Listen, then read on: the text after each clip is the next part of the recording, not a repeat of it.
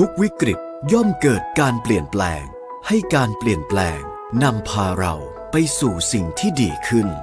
สร้างระยะห่างในวันนี้เพื่อให้เราได้กลับมาใกล้ชิดกันอีกครั้ง เราทุกคนจะร่วมมือเป็นหนึ่งเดียว ก้าวผ่านวิกฤตครั้งนี้ไปด้วยกัน ปตทขอส่งกำลังใจให้ทุกคนพร้อมอยู่เคียงข้างคุณ สารพลังใจ We Fight Together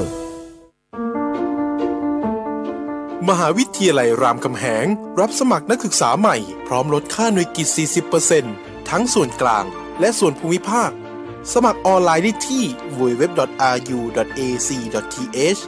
ตั้งแต่บัดนี้ถึง 2 สิงหาคม 2563 รายละเอียดโทร 02 310 8614 ถึง 24 เรียนราม ตอบโจทย์การเรียนรู้ในแบบคุณเวนลอย Chain Lube ลื่น เวนลอย Chain Lube ช่วยป้องกัน เวนลอย Chain Lube ยืดอายุการใช้งาน สเปรย์น้ำมันฉีดโซ่คุณภาพสูง เวนลอย Chain Lube กระป๋องสีฟ้า ด้วยคุณสมบัติแทรกซึมลึกถึงก้านและข้อต่อ ช่วยให้ทนแรงดึง และแรงกระชากได้อย่างดีเยี่ยม ยืดอายุการใช้งาน ป้องกันสนิมและฝุ่น ช่วยหล่อลื่นได้ทั้ง สายคลัตช์สายคันเร่ง สายเบรก โซ่มอเตอร์ไซค์และจักรยาน โซ่ในโรงงาน ลวดโลหะ สายพานลำเลียง สเปรย์น้ำมันฉีดโซ่เวนลอย Chain Lube มีจำหน่ายแล้วที่เดอะมอลล์ทุกสาขา และศูนย์บริการเวนลอยทั่วประเทศสเปรย์น้ำมันฉีดโซ่เวนลอย Chain Lube เวนลอย ลื่นเหลือล้นทนเหลือหลาย สถานีวิทยุกรมการพลังงานทหาร พลังงานทหาร พลังการทำไทย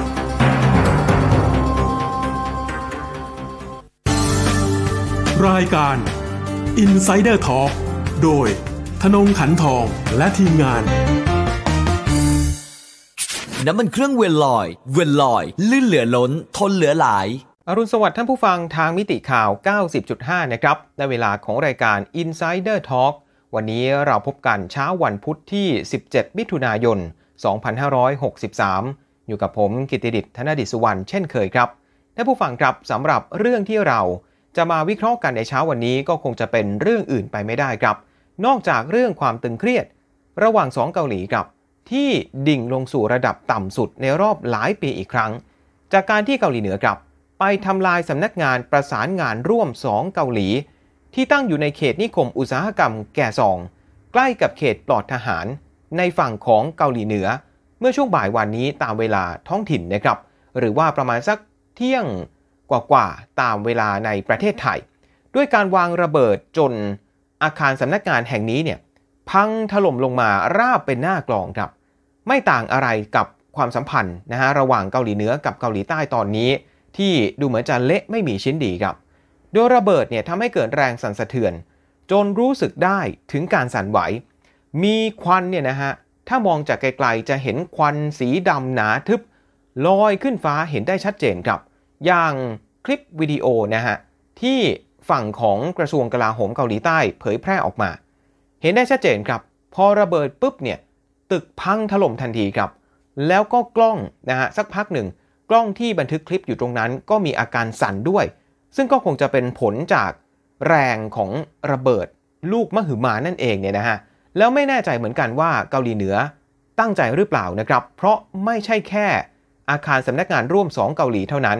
ที่พังถล่มครับ มีอาคารที่อยู่ติดกัน ก็ได้รับความเสียหาย ดูแล้วเนี่ยเหมือนจะโหวไปครึ่งตึกเลยนะฮะ เป็นอาคารสูง 15 ชั้นครับ ซึ่ง เอาไว้ให้เจ้าหน้าที่ของเกาหลีใต้ ที่เดิมทีเนี่ยเคยไปประจำการอยู่ที่สำนักงานร่วมตรงนั้นนะครับ เอาไว้ใช้พักผ่อน ปรากฏว่าตึกแห่งนี้ก็เนี่ยนะฮะอย่างที่บอกไปว่าโวไปครึ่งตึก ถ้าดูจากคลิปที่เกาหลีใต้เผยแพร่จะเห็นเลยนะครับว่า พอตึกแรกตึกที่ตั้งใจถล่มเนี่ยพังปุ๊บ อีกตึกหนึ่งข้างๆ ก็ โอ้โหโวไปแล้วก็พังลงมาเหมือนกันนะครับ ทีนี้ สำหรับตึกที่บอกไปนะครับว่าเกาหลีเหนือเนี่ยไประเบิดจนทำให้ทั่วโลก รู้สึกตกใจครับรู้สึกช็อกว่าเกิดอะไรขึ้นอีกแล้ว บนคาบสมุทรเกาหลีเนี่ยตึกนี้จริงๆ ไม่ใช่ตึกใหม่ซะทีเดียวครับ เป็นตึกที่มีมาตั้งแต่ปี 2007 แล้วนะครับ ตอนนั้นก็ทำหน้าที่เป็นเหมือนกับศูนย์ ในการปรึกษาหารือกันนะครับ เกี่ยวกับความร่วมมือทางเศรษฐกิจ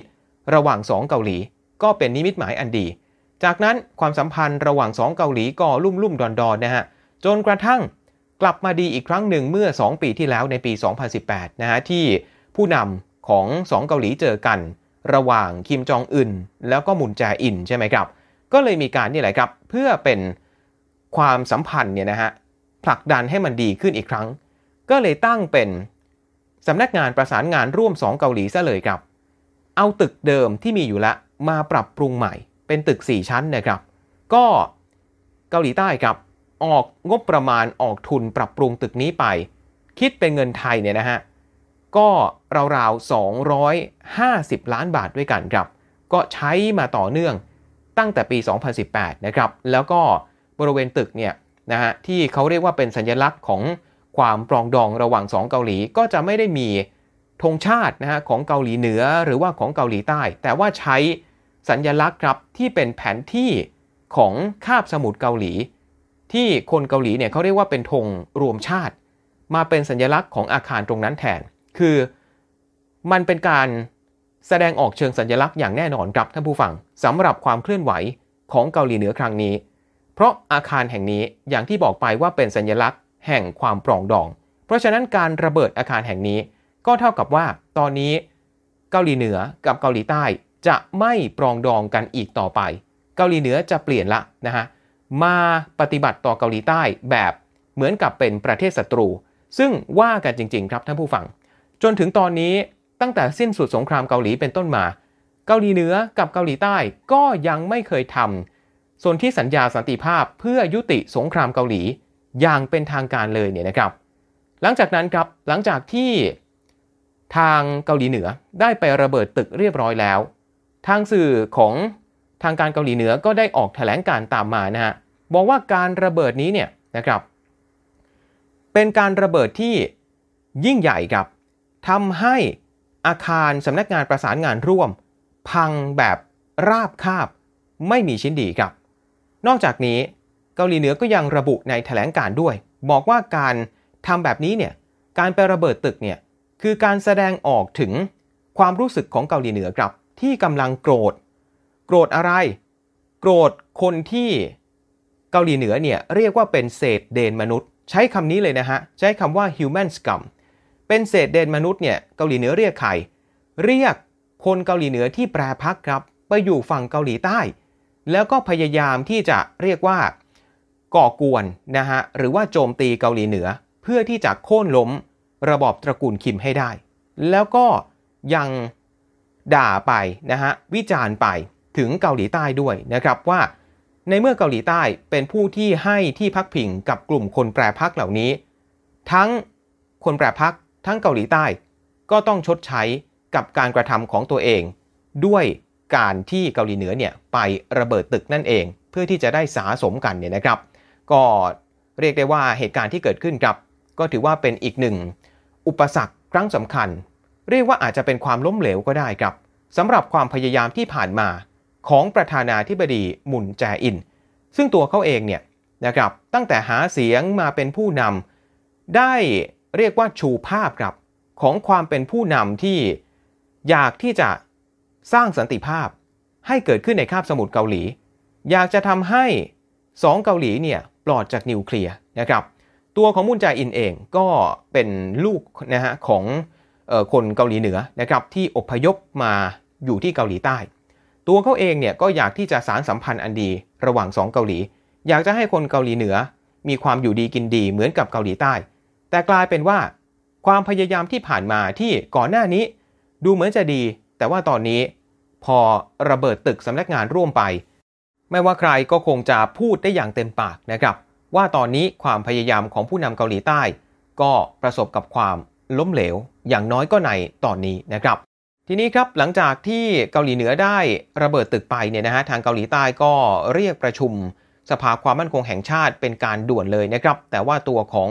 ประธานาธิบดีมุนแจอินเอง ไม่ได้มานั่งหัวโต๊ะประชุมแต่อย่างใดนะครับ ซึ่งก็เป็นที่น่าสังเกตนะครับว่าตัวมุนแจอิน ไม่ได้ร่วมการประชุมสภาความมั่นคง มาตั้งแต่เดือนมีนาคมปีที่แล้วแล้วครับ ตั้งแต่ที่การพบหารือครั้งล่าสุด ระหว่างประธานาธิบดีโดนัลด์ทรัมป์กับคิมจองอึนที่กรุงฮานอยของเวียดนาม ล่มลงแบบไม่เป็นท่านะครับ แต่ว่าหลังจากที่มีการประชุมสภาความมั่นคงเสร็จแล้ว ทางรัฐมนตรีช่วยนะครับกระทรวงรวมชาติของเกาหลีใต้ก็ออกมากล่าวนะครับบอกว่าการที่เกาหลีเหนือเนี่ยตัดสินใจระเบิดตึกที่เป็นตัวแทน แสดงให้เห็นถึงความสัมพันธ์อันดีระหว่างสองเกาหลีแบบนี้นะถือเป็นเรื่องที่ ไม่เคยเกิดขึ้นมาก่อนครับ คือปกติเนี่ยเวลาเกาหลีเหนือต้องการจะยั่วยุ เพื่อแสดงออกถึงความไม่พอใจหรือว่าต้องการจะกดดันประเทศใดก็ตามเนี่ยปกติแล้วที่ผ่านมานะครับ เกาหลีเหนือมักจะใช้การทดสอบอาวุธ ทดสอบขีปนาวุธอาจจะมีการทดสอบระเบิดนิวเคลียร์นะฮะโดยเฉพาะเวลามีระเบิดนิวเคลียร์ลูกใหญ่ ๆ มีขีปนาวุธที่เป็นแบบพิสัยไกลแบบข้ามทวีปเนี่ย อันนี้จะถือว่ายั่วยุมากเป็นพิเศษ แต่ปรากฏว่าตั้งแต่ต้นปีนี้ครับท่านผู้ฟัง เกาหลีเหนือก็ยิงขีปนาวุธพิสัยใกล้มาก็มากกว่า 10 ครั้งแล้วนะครับ เพราะฉะนั้นโลกเองเนี่ยอาจจะชินชานะฮะกับความพยายามในการทดสอบขีปนาวุธของเกาหลีเหนือไปแล้วนะครับ อาจจะใช้วิธีอื่นใดก็ตามที่ทำให้โลกเนี่ยรู้สึกช็อกนะฮะรู้สึกตกใจ ก็ด้วยวิธีนี้แหละครับ ระเบิดตึกไปเลยนะฮะทำให้คนตกอกตกใจกันไปแบบนี้นะฮะ โดยที่ทางรัฐมนตรีช่วยกระทรวงรวมชาติของเกาหลีใต้ก็บอกด้วยนะครับว่าการที่เกาหลีเหนือทำแบบนี้ ถือเป็นพฤติกรรมที่ไร้เหตุผลสิ้นดีนะครับ แล้วก็บอกว่าการกระทำทั้งหมด เกาหลีใต้ไม่ใช่ฝ่ายผิด เกาหลีเหนือต้องรับผิดชอบต่อการกระทำทั้งหมดของตัวเอง และต้องเตือนไปยังเกาหลีเหนือด้วยนะครับว่า ถ้าเกิดเกาหลีเหนือยังคงมีพฤติกรรมที่เรียกว่าเพิ่มความตึงเครียดบนคาบสมุทรเกาหลี แบบไม่หยุดหย่อนแบบนี้ เกาหลีใต้ก็จะไม่อยู่เงียบๆ เกาหลีใต้ก็จะมีมาตรการ ตอบสนองเกาหลีเหนืออย่างรุนแรงเช่นกัน ซึ่งทางเกาหลีใต้ก็ไม่ได้บอกชัดเจนนะฮะว่าจะใช้มาตรการไหนในการตอบโต้เกาหลีเหนือ โดยเป็นที่น่าสังเกตครับว่าปกติแล้วเนี่ยกระทรวงรวมชาติ ชื่อก็บอกว่ารวมชาตินะฮะมักจะใช้ถ้อยคำในการถแถลงเนี่ยที่เรียกว่าประนีประนอมมากกว่าฝั่งของเกาหลีเหนือ แต่ว่ามาคราวนี้ ปรากฏว่ากระทรวงรวมชาติเกาหลีใต้ ใช้ภาษาที่เรียกว่า แข็งนะฮะเรียกว่าค่อนข้างรุนแรงมากกว่าปกติครับ หลังจากที่มีการระเบิดนะฮะก็มีรายงานจากสื่อในเกาหลีใต้นะครับ บอกว่าทางรัฐบาลเกาหลีใต้เนี่ยได้ตัดการจ่ายกระแสไฟฟ้าไปยังสำนักงานร่วมที่ถูกระเบิดไปทันทีนะครับ โดยทางรัฐบาลเกาหลีใต้เนี่ยเป็นคนที่ส่งความช่วยเหลือเรื่องของกระแสไฟฟ้า ไปให้กับพื้นที่บริเวณตรงนั้นเนี่ยมาตั้งแต่เดือนสิงหาคมปี 2018 แล้วนะครับ ก็ถือว่าเป็นครั้งที่ 2 ครับ ที่เกาหลีใต้ต้องตัดไฟที่จ่ายให้กับเกาหลีเหนือบริเวณตรงนั้น โดยก่อนหน้านี้นะครับก็คือเดือนกุมภาพันธ์ปี 2016 ครับ ซึ่งตอนนั้นเกาหลีใต้ได้ถอนเจ้าหน้าที่นะฮะออกมาจากนิคมอุตสาหกรรมแก่ซองทั้งหมด หลังจากที่เกาหลีเหนือได้ทดสอบ ระเบิดนิวเคลียร์รอบที่4นะครับ อันนี้ก็คือ reaction นะหรือว่าปฏิกิริยาของฝั่งเกาหลีใต้นะครับก็คือออกมาเตือนนะฮะออกมาประนาม ความเคลื่อนไหวของเกาหลีเหนือ แล้วก็เตือนว่าอย่าทำแบบนี้อีก ซึ่งเอาจริงๆ คงไม่สามารถที่จะไปปรามอะไรเกาหลีเหนือได้เนี่ยนะครับ ในขณะที่ประเทศอื่นๆครับไม่ว่าจะเป็นสหรัฐ จีน หรือว่ารัสเซียเองนะฮะแต่ละประเทศที่เป็นมหาอำนาจ ต่างก็พูดในลักษณะคล้ายๆกันนะฮะก็คือเรียกร้อง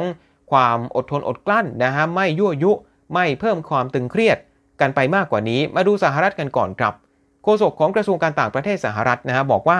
สหรัฐครับยังคงสนับสนุนความพยายามของเกาหลีใต้ ในการสารสัมพันธ์2เกาหลีอย่างเต็มที่ แต่สหรัฐเองก็ขอเรียกร้องไปยังเกาหลีเหนือด้วยนะครับให้หลีกเลี่ยง การกระทำที่ไม่สร้างสรรค์แบบนี้นะฮะในขณะที่กระทรวงการต่างประเทศของจีนครับโฆษกนะฮะของกระทรวงก็บอกว่า หวังนะครับว่าการรักษาสันติภาพแล้วก็เสถียรภาพบนคาบสมุทรเกาหลี จะยังคงสามารถสารต่อไปได้ต่อไปถึงแม้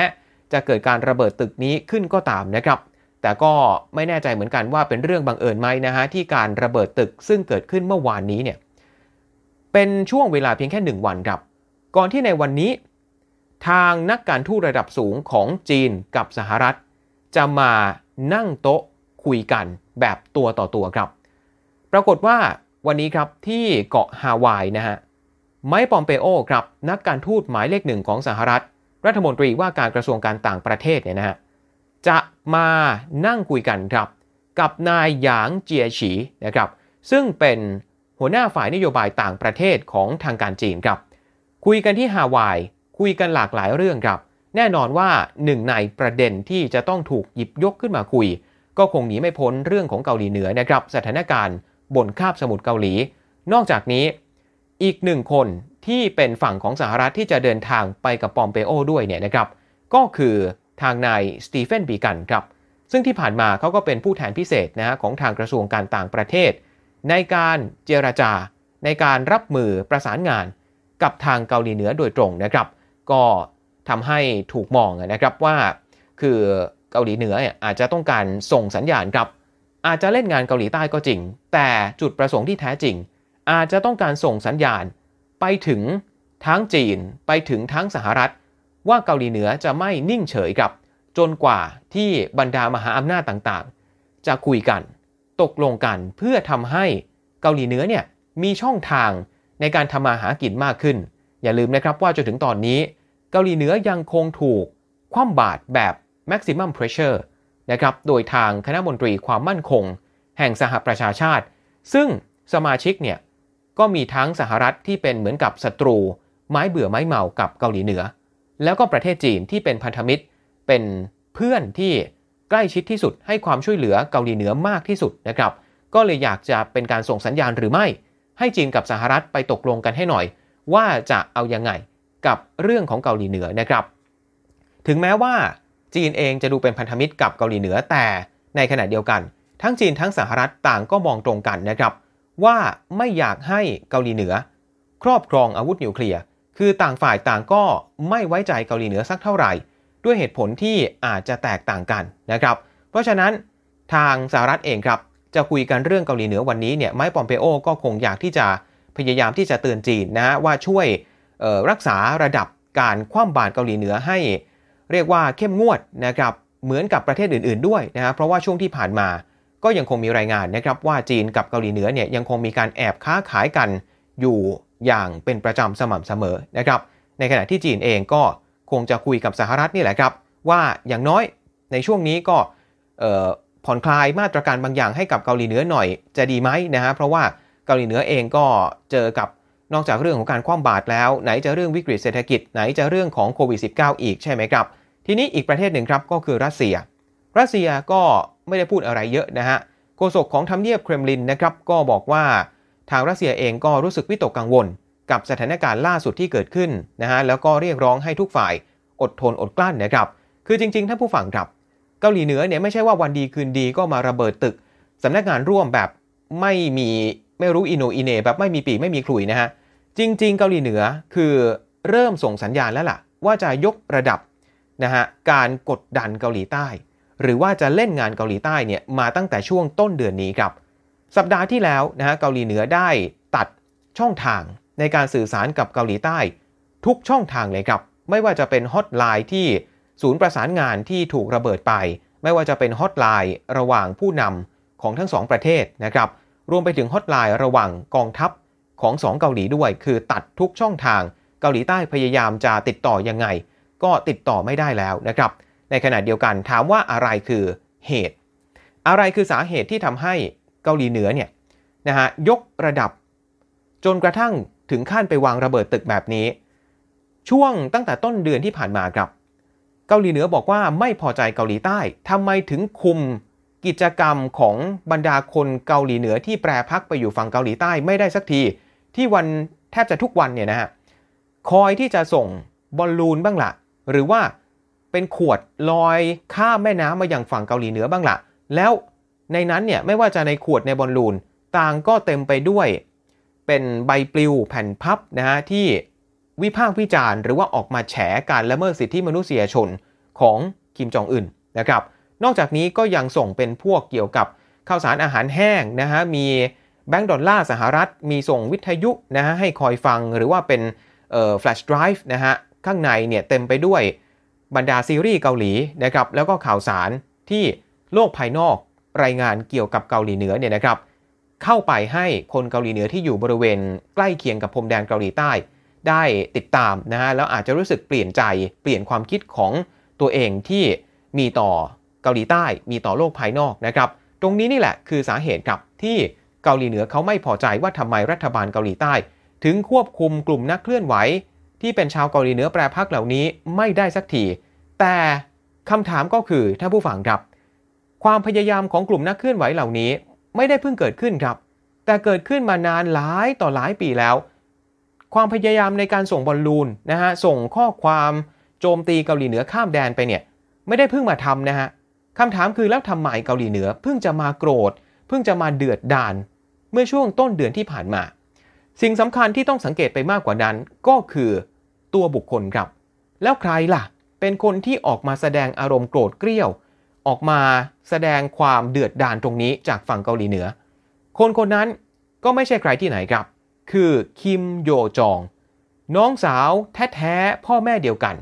กับคิมจองอึนผู้นำสูงสุดคนปัจจุบันนะฮะ คนที่เรา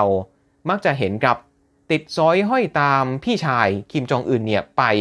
แทบจะทุกที่โดยเฉพาะเวลาเดินทางไปเยือนต่างประเทศ ไปพบกับทรัมป์ไปพบกับทางสีจิ้นผิงนะฮะหรือว่าพบกับมุนแจอินเองก็ตาม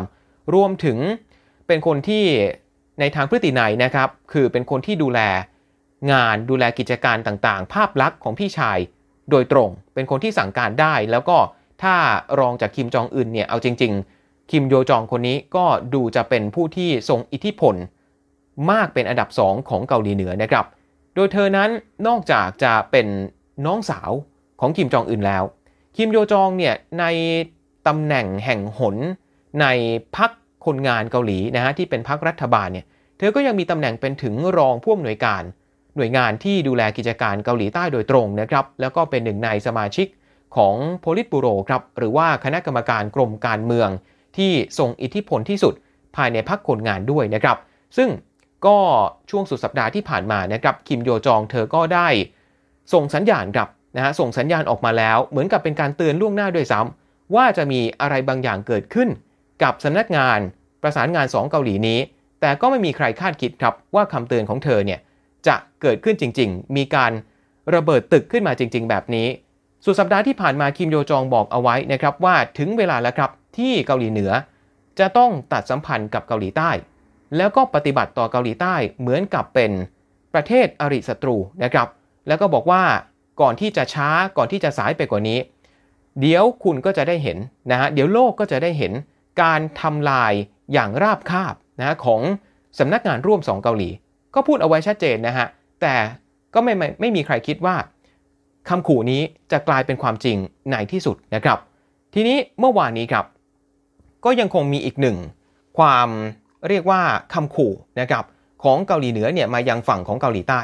โดยทางกองทัพของเกาหลีเหนือครับระบุเลยนะฮะว่าตอนนี้กำลังเตรียม action plan ครับที่จะเข้ามานะฮะส่งทหาร เข้ามาในพื้นที่เขตปลอดทหาร ตามข้อตกลงระหว่าง 2 ผู้นำเกาหลี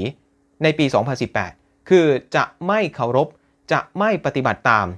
ข้อตกลงระหว่าง 2 เกาหลีอีกต่อไป ถือว่า สิ่งที่เคยตกลงมาทั้งหมดเนี่ยไม่ฟังละ ถือว่าเป็นโมฆะไปนะครับ เกาหลีใต้นะครับ ได้เรียกร้องยังไงก็ตามเกาหลีเหนือไม่ฟังครับเนี่ยนะฮะล่าสุดก็ออกมาขู่ว่า เตรียมแล้วฮะอาจจะมีการส่งทหารรุกล้ำเข้าไปเลยครับ ในพื้นที่ที่เคยตกลงเอาไว้ว่าจะไม่ให้มีทหาร ป้อมปราการต่างๆ ที่เคยทำลายไปในข้อตกลง ก็อาจจะมีการสร้างขึ้นมาใหม่ก็เป็นไปได้ การยั่วยุยังคงไม่จบนะฮะดีไม่ดีเนี่ยการ ระเบิดตึกอาคารสำนักงานร่วมนี้อาจจะกลายเป็นแค่จุดเริ่มต้นของช่วงเวลาอันมืดมน ระหว่าง 2 เกาหลีตามมาหลังจากนี้ก็เป็นไปได้ ทีนี้คำถามก็เกิดขึ้นมาด้วยครับว่าทำไมเกาหลีเหนือต้องทำตอนนี้ เกาหลีเหนือต้องการอะไรกันแน่ อะไรคือจุดประสงค์ที่แท้จริง ก็มีหลายเหตุผลครับผู้เชี่ยวชาญต่างก็ออกมา ให้ความเห็นกันแตกต่างกันไปนะครับ ไม่ว่าจะเป็นความเห็นแรกครับ มองว่าเกาหลีเหนือเนี่ยต้องการที่จะสร้าง วิกฤตขึ้นมาใหม่ครับ เพื่อที่จะกดดันไปยังเกาหลีใต้ แล้วก็ส่งสัญญาณไปยังสหรัฐ ไปยังประเทศจีนอีกทีหนึ่งนะฮะเพื่อให้เกาหลีใต้เหมือนกับในฐานะคนกลาง ไปเจราจากับบรรดามหาอำนาจให้หน่อย จะเอายังไงดีกับเกาหลีเหนือหลังจากนี้นะครับ ในขณะเดียวกันก็ต้องการจะส่งสัญญาณไปยังสหรัฐว่า เกาหลีเหนือเนี่ยไม่ได้มาเล่นๆครับ ยังคงพร้อมที่จะยกระดับ มาตรการตอบโต้ มาตรการข่มขู่อยู่เสมอนะครับ ไม่ว่าสหรัฐจะยอมหรือว่าไม่ยอมผ่อนคลายมาตรการคว่ำบาตรให้กับเกาหลีเหนือก็ตาม ในขณะที่ปัจจุบันครับก็เป็นไปได้ที่เกาหลีเหนือเนี่ยต้องการเบี่ยงเบนความสนใจ ของประชาชนในประเทศที่กำลังประสบกับปัญหาเศรษฐกิจนะฮะมีภาวะข้าวยากหมากแพงอย่างที่บอกไปครับ ไม่ว่าจะเป็นเรื่องของการคว่ำบาตรจาก UN อยู่แล้ว แล้วก็มาเจอเรื่องของโควิด -19 อีกที่ทำให้ เกาหลีเหนือต้องปิดพรมแดนที่ติดต่อกับประเทศจีน แล้วก็ปิดไม่ให้นักท่องเที่ยวต่างชาติเข้ามาในประเทศด้วย เงินก็เลยหายไปเยอะนะครับ แล้วก็อีกเหตุผลหนึ่งสำคัญครับ อาจจะเป็นเรื่องของปัจจัยการเมืองภายในก็เป็นไปได้ คือต้องการโปรโมทต้องการโชว์พาวครับ ให้เห็นถึงบทบาท ภาวะผู้นำของคิมโยจองนี่แหละ น้องสาวของคิมจองอึนในฐานะว่าที่ ผู้นำเกาหลีเหนือคนต่อไป ซึ่งถ้าเธอได้เป็นผู้นำจริงๆเนี่ยก็จะถือเป็นผู้นำหญิงคนแรกของเกาหลีเหนือนะครับ แล้วก็เป็นการสืบทอดอำนาจจากพี่สู่น้อง ไม่ใช่พ่อสู่ลูกอย่างที่ผ่านๆมานะครับ คือการที่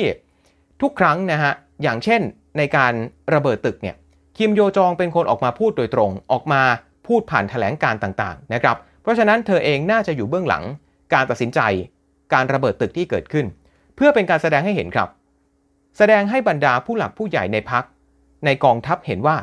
ที่เธอเนี่ยมีตำแหน่งใหญ่ได้ทุกวันนี้ ไม่ใช่ว่าเพราะพี่ชายช่วยอย่างเดียว แต่ความสามารถเธอก็มีเหมือนกัน ไม่ว่าจะเป็นเรื่องบูเรื่องบุญนะฮะเธอเองเคยเป็นตัวแทนของเกาหลีเหนือไปร่วม พิธีเปิดโอลิมปิกฤดูหนาวที่เกาหลีใต้มาแล้ว ก็เหมือนกับเป็นตัวแทนในฝั่งของการยื่นช่อมากอกสร้างสันติภาพ แต่พอถึงเวลาที่ต้องเด็ดขาดอย่างปัจจุบันนะครับ ความสัมพันธ์มันไม่ดีขึ้นสักที ก็ต้องเด็ดขาดได้เหมือนกันนะครับถึงจะเป็นผู้หญิงถึงจะอายุน้อย แต่คิมโยจองก็อาจจะเป็นการต้องการแสดงให้เห็นภาพลักษณ์ ว่าเธอเองก็ไม่ใช่ผู้หญิงที่อ่อนแอ โดยเฉพาะในช่วงเวลาปัจจุบันนะครับในช่วงที่สุขภาพของพี่ชายของคิมจองอึนเนี่ยไม่ค่อยสู้ดีนัก อย่างเดือนที่แล้วก็ถึงกับมีกระแสข่าวนะครับว่าป่วยหนักโคม่าใกล้เสียชีวิต หลังจากหายหน้าหายตาไปเกือบ 3 สัปดาห์แต่สุดท้ายนะคิมจองอึนก็ยังคงกลับมานะฮะเดินเหินได้ตามปกติ อาจจะแค่เดินทางออกจากกรุงเปียงยางไปเพื่อออหลีกเลี่ยงความเสี่ยงในการติดเชื้อโควิด -19 เท่านั้น ซึ่งเกาหลีเหนือก็ไม่เคยยอมรับนะฮะว่าประเทศมีผู้ติดเชื้อโควิด -19 แต่อย่างใด เพราะฉะนั้นครับหลังจากนี้เราต้องจับตากันต่อนะครับสำหรับสถานการณ์บนคาบสมุทรเกาหลีว่าจะมีอะไรที่เป็นการยั่วยุจากฝั่งเกาหลีเหนือมาอีกหรือไม่ รวมไปถึงถ้าเกาหลีเหนือยังคงไม่หยุดยั่วยุ เกาหลีใต้จะตอบโต้ว่าอย่างไร จะมีความเสี่ยงไหมที่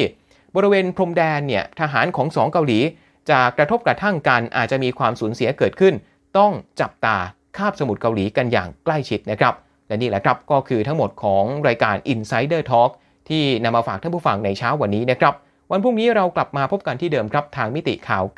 90.5 เช้านี้ผมกิตติดิษฐ์ธนดิษฐ์สุวรรณต้องลาท่านผู้ฟังไปก่อนนะครับ สวัสดีครับ